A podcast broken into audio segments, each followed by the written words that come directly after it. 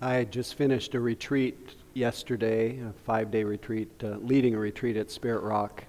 And I had the great good fortune of leading the retreat with uh, one, my dear friend, uh, Lila Kate Wheeler, who is. Uh, who grew up in South America and carries with her some of uh, the experience of having grown up in South America, but she's of, of English ancestry.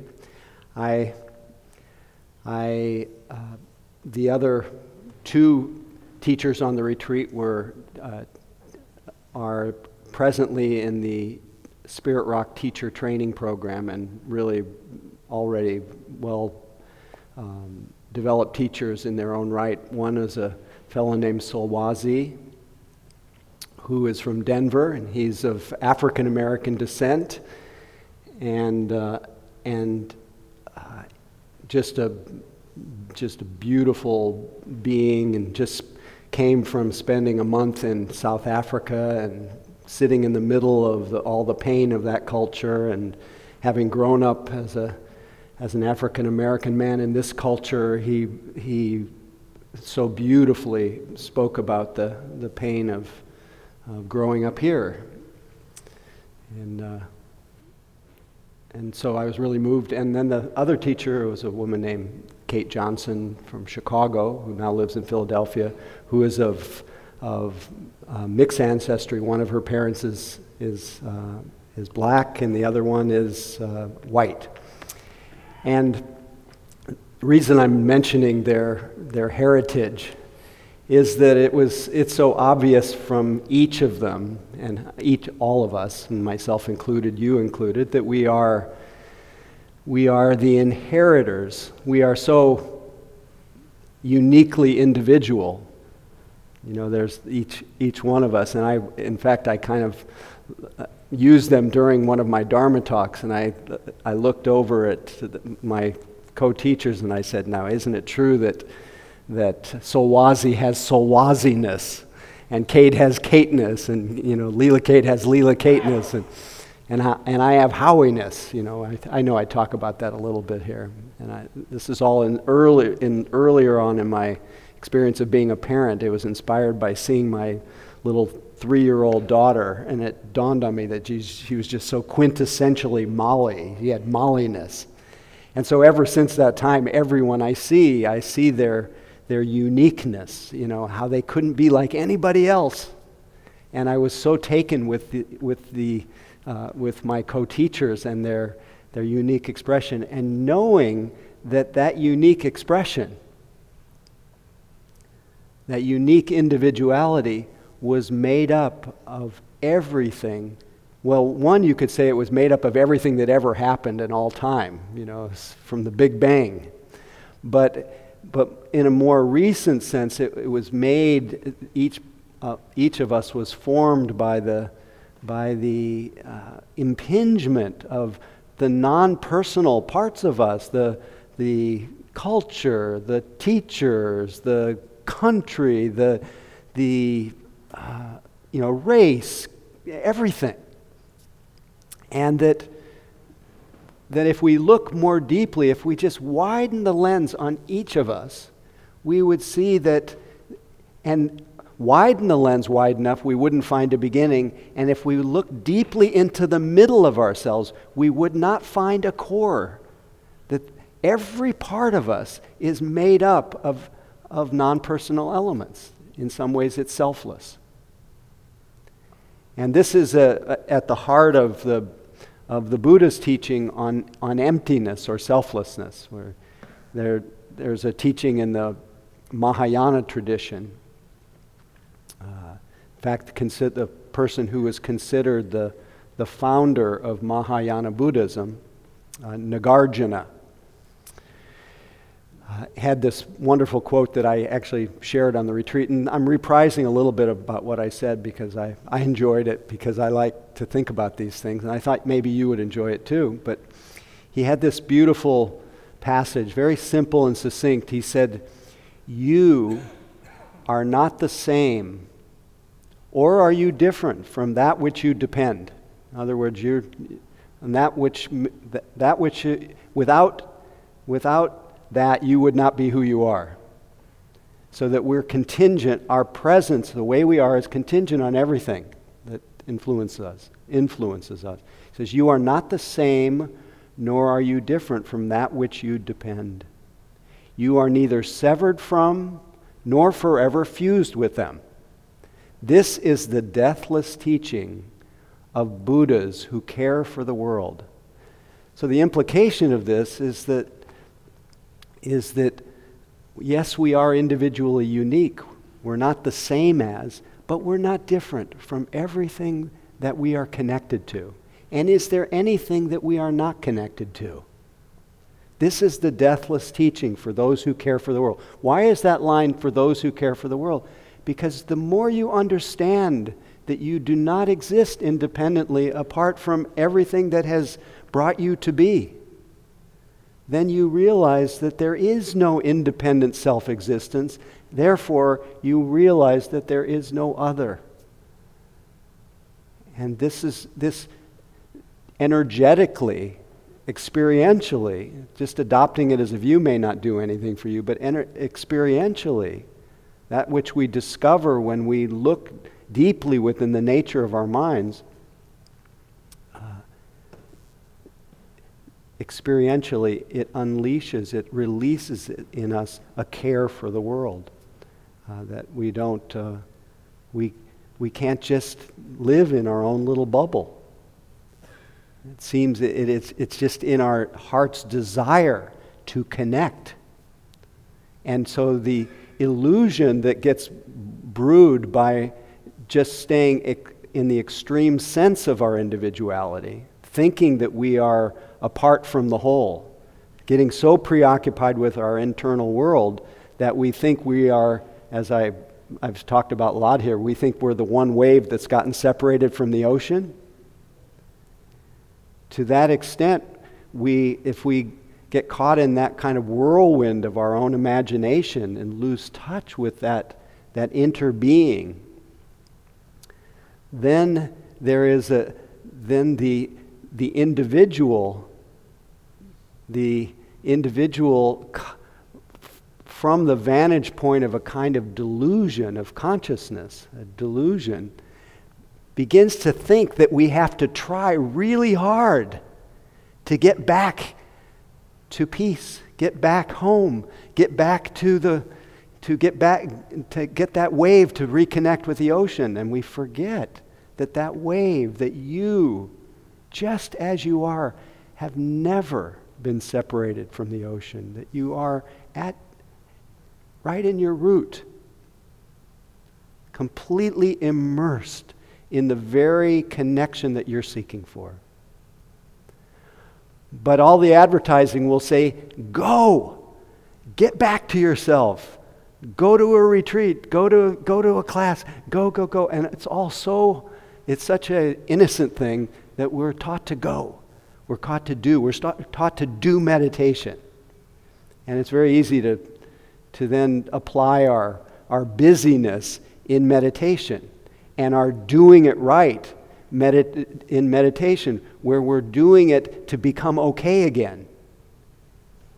Instead of instead of rather than going toward being okay, we settle back into whatever felt experience is our version of life as it is before we before we think. Just being ourselves not so much not completely the self-conscious self the imagined self, the narrative self, the story of ourselves, but the experiential self that can't so easily be put in words. The one that you experience right now, after your last thought has stopped and before the next one comes. And whatever that self is, is really minus the word self. It's just a direct experience. Not easy to put in words. And from this vantage point of my howiness or my f- friend Solwazi, Solwaziness, or your Catherine-ness, from that vantage point of just ourselves as we are. Uh, just the indescribable presentness. From that vantage point, then it can be incredible. Maybe I'm too grand with this, but I think it's incredible then to bear witness through awareness to the narrative that plays through our mind, the version of ourselves that plays through our mind. When I say incredible, it doesn't mean pleasant. Sometimes very pleasant, but just to be in to be able to make the shift from being operating from that story in our mind to relating to it. Because that story is not, it's just a, it's a secondhand version of the experiential me that has been moved by everything in life. It's an approximation, it's a description, it's a view.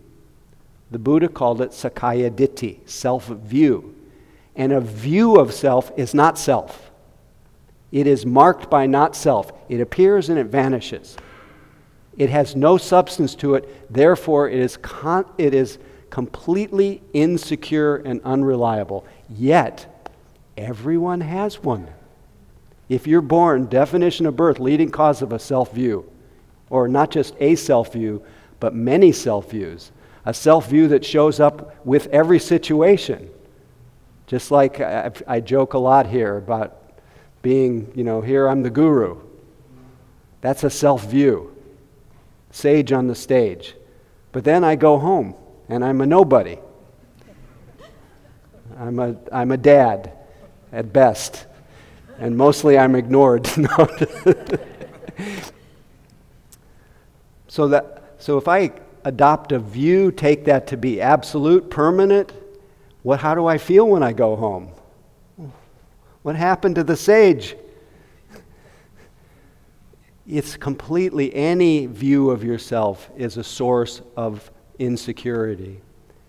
And unfortunately, the view of myself that plays in my mind also is very closely tethered to my body. And since my body is a changing condition and uh, in an unreliable state, my identity, my story relating to my body is also a story of insecurity. And of course, my moods, I'm feeling this way. My moods are changing all the time. Any kind of identity with a certain kind of mood, you're, you're in trouble. And then maybe even more connected to our, to our cultural trance is my identity tends to be, my, the story, the self view tends to be uh, connected to, uh, to time. And the story of me in time, coming from the past, passing through the present, on my way to the future, that's, in that story, time is always running out. It's always ahead. It's always trying to get somewhere. And of course, that colors the my present experience of howiness or just what I'm experiencing, it colors as, as not very interesting. It's what's more interesting is where I'm going. How's that for a way of not experiencing your life? So it's fantastic to be able to be aware, settled as you're eh, just in the groove of your whatever version of whatever direct experience of yourself, your Markness or your Noeminess, just right there. It's, it's unique. It's not like anybody else. It's formed in time, just like, just like the tree, each unique tree in a forest. Can't be any other way than it is. But if you really groove in that and you wake up to it, and one of its elements is wakefulness, then it's fantastic to see that version of yourself that plays in your mind. And you, then you can see it with a sense of freedom, where you're not operating from that sense of needing to get somewhere. You're noticing, oh, there's my mind futurizing. There's my mind dwelling in the imagined past. There's my mind coloring the present moment as insufficient. then coloring myself as insufficient. I'm feeling lack, feeling irritated, feeling self conscious. All of those things then, then beco- can become known, but they can become known as, as changing conditions. Through actually paying attention to them, I realize the Dharma. I'm, be, that very thing that may have tormented me when I wasn't noticing it becomes the cause of my liberation. Like, whoa, I didn't realize how much I thought about the future. And there it is. It keeps future, future, future. I keep recreating myself in time. And that's a miracle that my mind can do that. But when I don't know I'm doing that and I'm just caught in it, my body freezes. And it starts making me feel like there's something missing, like I'm that wave that's gotten cut off from the ocean. So, it, another thing that's so beautiful about being able to see our story is I see that my story and the way that I frame things, it comes, it has beginningless causes. The, the story that plays through my mind, our mind is inevitable based on our conditioning. I, I was talking to, on the retreat about how I can't help but, as what formed me, this unique individuality that doesn't exist apart from everything that went before, is, is my, um, my grandmother, for example. I, people here on Tuesday know, may, maybe the people didn't know from the, from the retreat, but my grandmother was from a little village in Belarus. Was now, you know, it's called, it was called White Russia. It was near Minsk, and it was a little village called Shadrin. And Shadrin was, was mostly occupied by, by Jewish families. And the pogroms came where the, the, during the Bolshevik Revolution, and they wiped out the village completely. My grandmother escaped before, obviously, but there is no sign that it ever existed. And, and that community there was part of the, the Jewish diaspora that went through the world. A legacy, a history of thousands of years of rejection and, and, um, and hatred. And I carry that a little bit.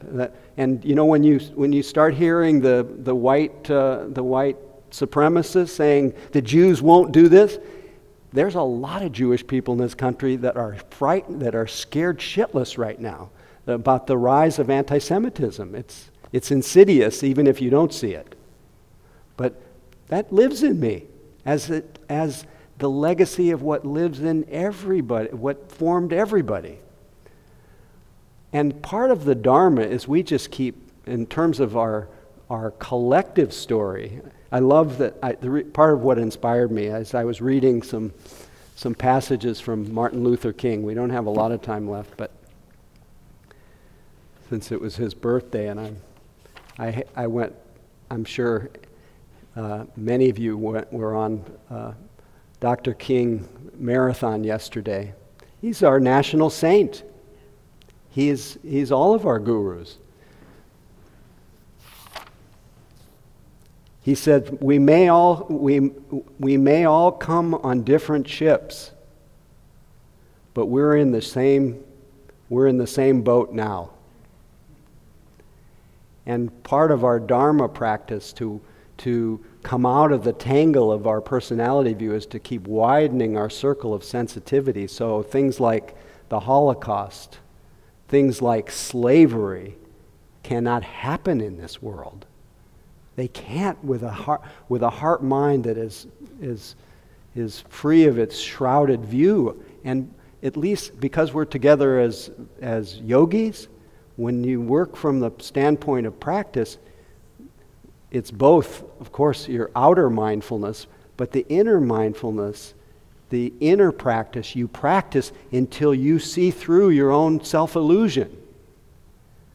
So that you, so that you know in every cell of your body that you don't exist apart from anybody who's ever been oppressed, ever been incarcerated. And I know I am just scratching the surface of my own shroud, and I'm, I'm trying to clear it every day. But this is why we practice. We don't practice just to have a happy experience.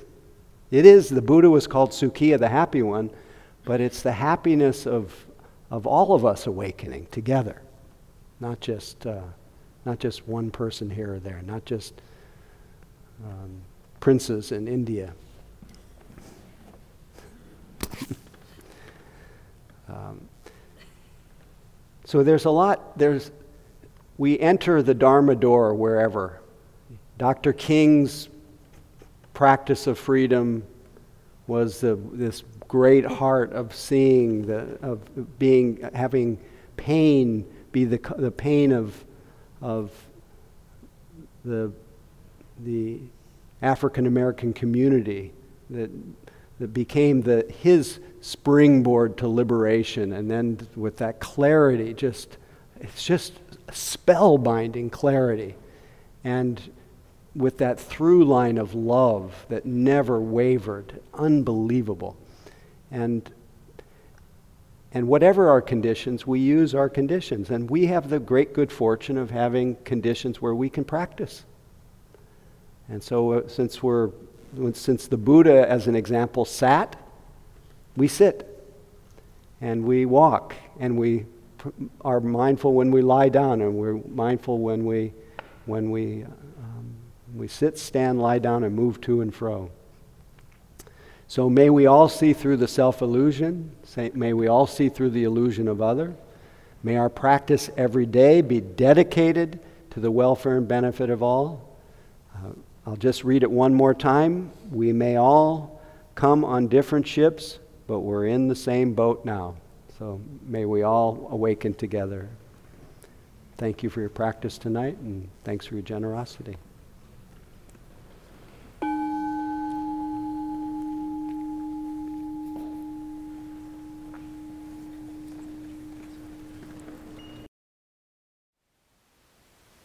Thank you for listening. To learn how you can support the teachers and Dharma Seed, please visit dharmaseed.org slash donate.